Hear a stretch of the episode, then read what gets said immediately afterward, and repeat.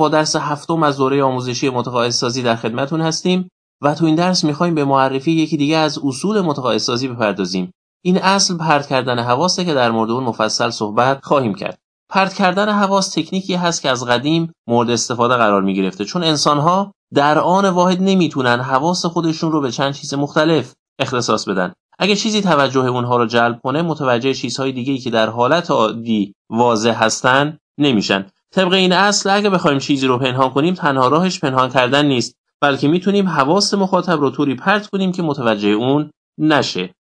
خصوصا جیببرها شعبد بازها و فرماندهان نظامی برای پرت کردن حواس از این تکنیک زیاد استفاده می‌کنن. جیببرها برای پرت کردن حواس از تماس بدنی استفاده می‌کنن. اونها یه تنه به مخاطب می‌زنن که با این کار حواس مخاطب رو به اون سمت پرت می‌کنن و بعد همزمان با آرامی دستشون رو داخل جیب طرف مخاطب می‌کنن و پولش رو میدزدن.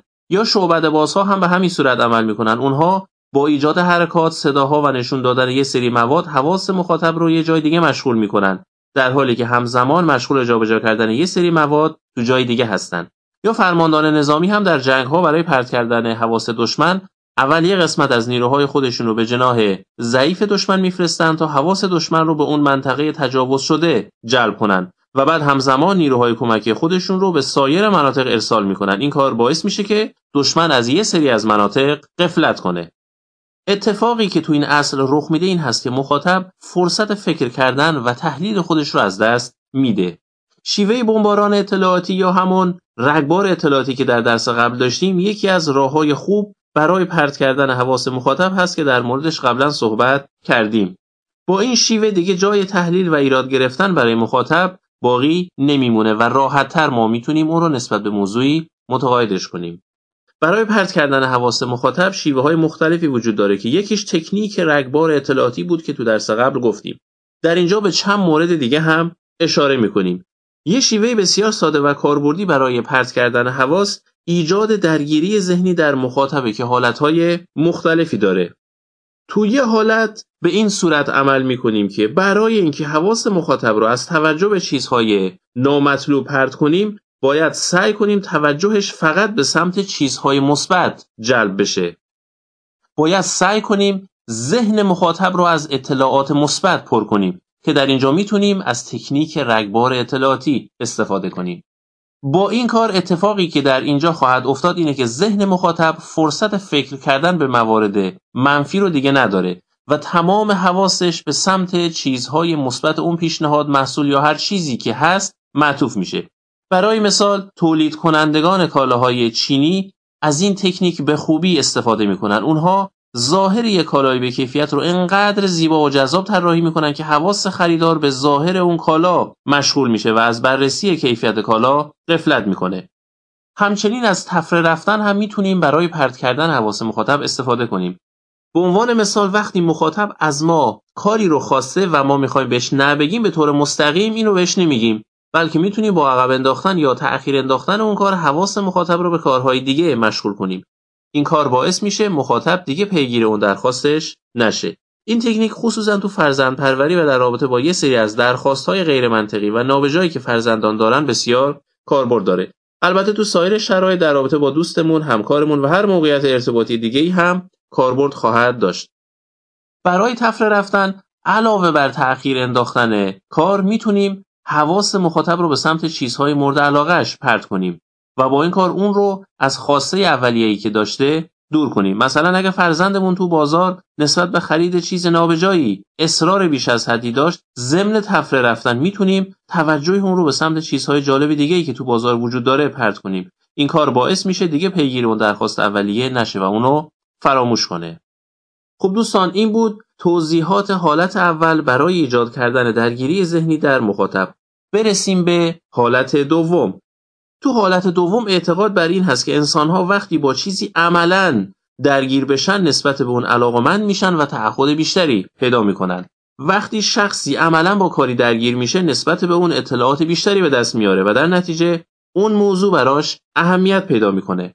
به خاطر همین اکثر انسانها اگه برای چیزی وقت بذارن سعی می‌کنن تا اون رو به نتیجه برسونن تا زمان و انرژی که براش گذاشتن هدر نره. در نتیجه وقت بیشتری براش می‌ذارن و بیشتر باهاش درگیر میشن. پس یک از راههای بسیار کاربردی و خوب برای متقاعد کردن افراد این هست که اونها رو به مشارکت و درگیر کردن کاری که می‌خوایم تشویق کنیم. که این کار رو به پنج شیوه می‌تونیم انجام بدیم که در اینجا به بررسی تک تک اونها خواهیم پرداخت. مورد اول از طریق فکر و درگیری شناختی هست که تو ذهن مخاطب رخ میده. تو این شیوه باید کاری کنیم که مخاطب نسبت به درخواستمون فکر کنه یا اون رو تجزیه تحلیل کنه. با این کار دچار درگیری شناختی میشه. به عنوان مثال مدیرانی که از کارمندشون برای حل مسائل سازمانی هم فکری می‌گیرن یا همسری که از خانواده خودش در مورد هزینه های زندگی مشورت می‌گیره. تو این مثال ها مخاطب از طریق همفکری و مشورت دادن خودش رو جزی از مسئله مورد نظر می‌بینه. و در نتیجه از اونجایی که با موضوع مورد نظر درگیر شده بهتر مسائل رو درک می‌کنه.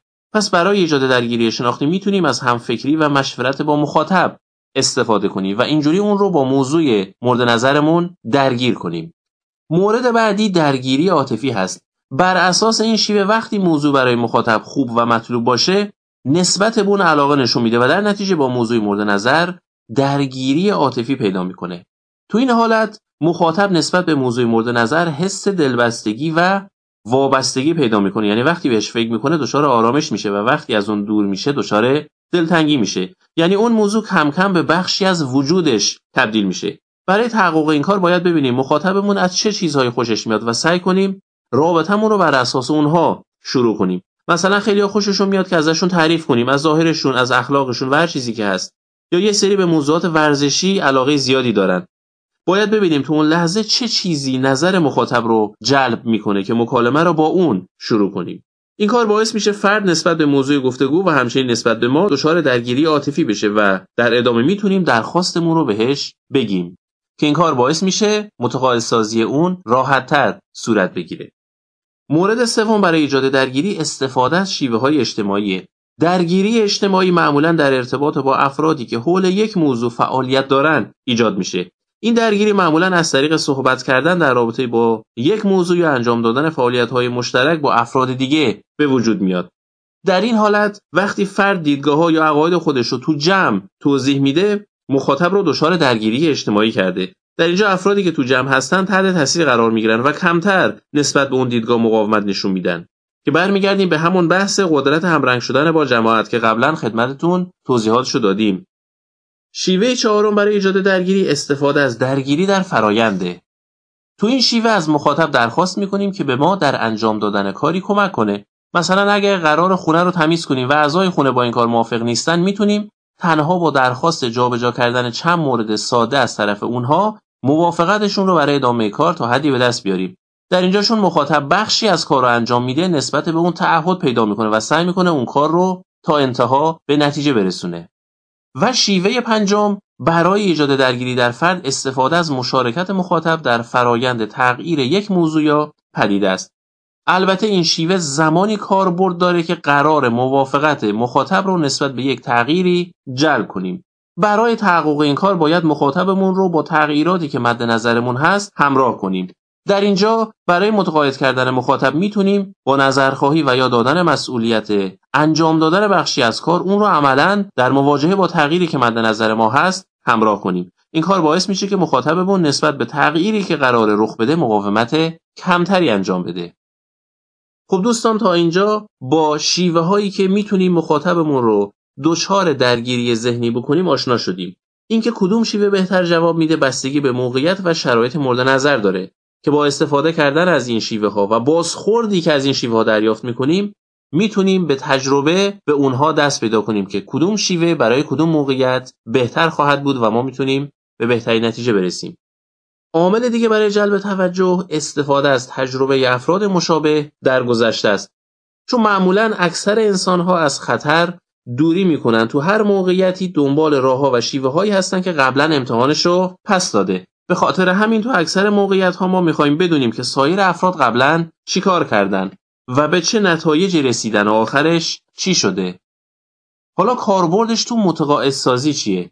این هست که باید برای مخاطبمون توضیح بدیم که اون تنها کسی نیست که فقط توی موقعیت قرار گرفته بلکه افراد دیگه هم بودن. این کار رو می‌تونیم با استفاده از یک داستان کوتاه انجام بدیم. تو این داستان از افرادی نام می‌بریم که شرایط مخاطب رو داشتن و در نهایت به نتایج خوبی هم رسیدن. با این کار به مخاطبمون نشون میدیم که اون تنها کسی نیست که تو این موقعیت قرار داره و نباید از اون بترسه. این کار باعث میشه تصویری از موقعیت مطلوب تو ذهن مخاطب شکل بگیره و از مقاومت درونیش کاسته بشه. برای مخاطبمون توضیح بدیم که چگونه فرد دیگه ای اخیرا به پیشنهاد ما پاسخ مثبت داده و از این کار نتایج خوبی هم گرفته. البته فرد دیگه ای که ازش نام می‌بریم باید شرایطش مثل شرایط مخاطب مورد نظر ما باشه. با این کار مخاطب به صورت ناخودآگاه خودش رو تو داستانمون جای میده و با اون همراهی می‌کنه. به عبارتی دچار درگیری ذهنی میشه.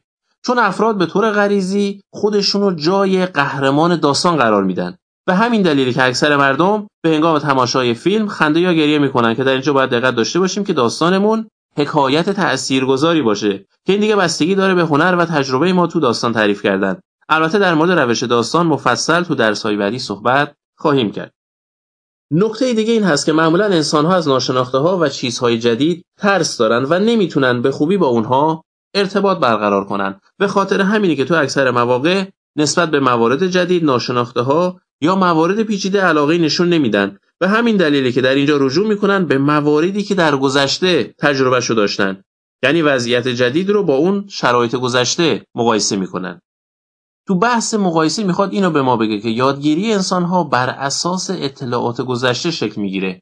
به عبارت دیگه آموزش مثل ساختن دیواره همونطوری که برای ساختن دیوار خشتهای جدید رو خشتهای قدیمی قرار می‌گیره تو آموزش هم اطلاعات جدید بر روی اطلاعات قبلی قرار می‌گیره. این نکته این رو می‌خواد به ما بگه که وقتی مخاطبمون رو با شرایط یا پیشنهاد جدیدی روبرو می‌کنیم برای متقاعد کردنش اول سعی کنیم از اطلاعات قدیمی که مخاطب در مورد اون موضوع مورد نظر داره استفاده کنیم. مثلا اگه قرار محصول جدیدی رو به مشتریمون پیشنهاد بدیم اونو با محصول قدیمیش مقایسه کنیم. یا اگه قرار مخاطبمون رو تو شرایط جدیدی قرار بدیم اول با توضیح و مقایسه شرایط قبلی شروع کنیم و بعد برسیم به شرایط جدید. بر این اساس چون مخاطب ما نسبت به محصول قدیمی یا شرایط گذشته تجربه داره و اطلاعات لازم رو در آن مورد در اختیار داره می‌تونیم شرایط و محصول جدید رو یه جورایی به اون موارد قدیمی ربط بدیم و اینجوری کار متقاعدسازی رو بسیار راحتتر پیش ببریم. مورد دیگه استفاده از توصیه دیگرانه. وقتی افراد مشابه ما خرید چیزی رو به ما توصیه می‌کنن معمولا به نظر اونها اعتماد می‌کنیم و ذهنمون چندان درگیر تحلیل و ارزیابی اون توصیه قرار نمی‌گیره. این روش تکنیک بسیار قدرتمندی هست خصوصا برای مواردی که جدیده توصیه دیگران می‌تونه به صورت تعریف کردن از محصولات، شخصیت، اخلاق و یا هر چیز دیگه ای باشه. نکته ای که مهم هست اینه که توصیه دیگران کلیدیه که دریچه ذهن سایر افراد رو به نفع ما باز می‌کنه. چون توصیه ها معمولا شاهد بیغرض و صادق به حساب میان و باور اونها راحتتر از زمانی هست که قرار خودمون به طور مستقیم به نکته ای اشاره کنیم. پس زمانی دیدیم که همچین شرایطی وجود داره می‌تونیم از فرد دیگه ای درخواست کنیم تا پیشنهاد ما رو به مخاطب مورد نظر ارائه بده این شیوه خصوصا برای فروشنده ها بسیار کاربرد داره مشتری اگر از برخورد و کالای ما راضی باشه ما رو به دیگران هم معرفی می‌کنه و این بهترین شیوه بازاریابی و تبلیغات برای هر فروشنده خواهد بود. شیوه دیگه ای که برای پرت کردن حواس مخاطب وجود داره دستکاری کردن حقایق هست تو این شیوه بر اساس هدفی که داریم حقایقی رو که در ارتباط با درخواستمون هست رو بزرگ یا کوچیک جلوه میدیم.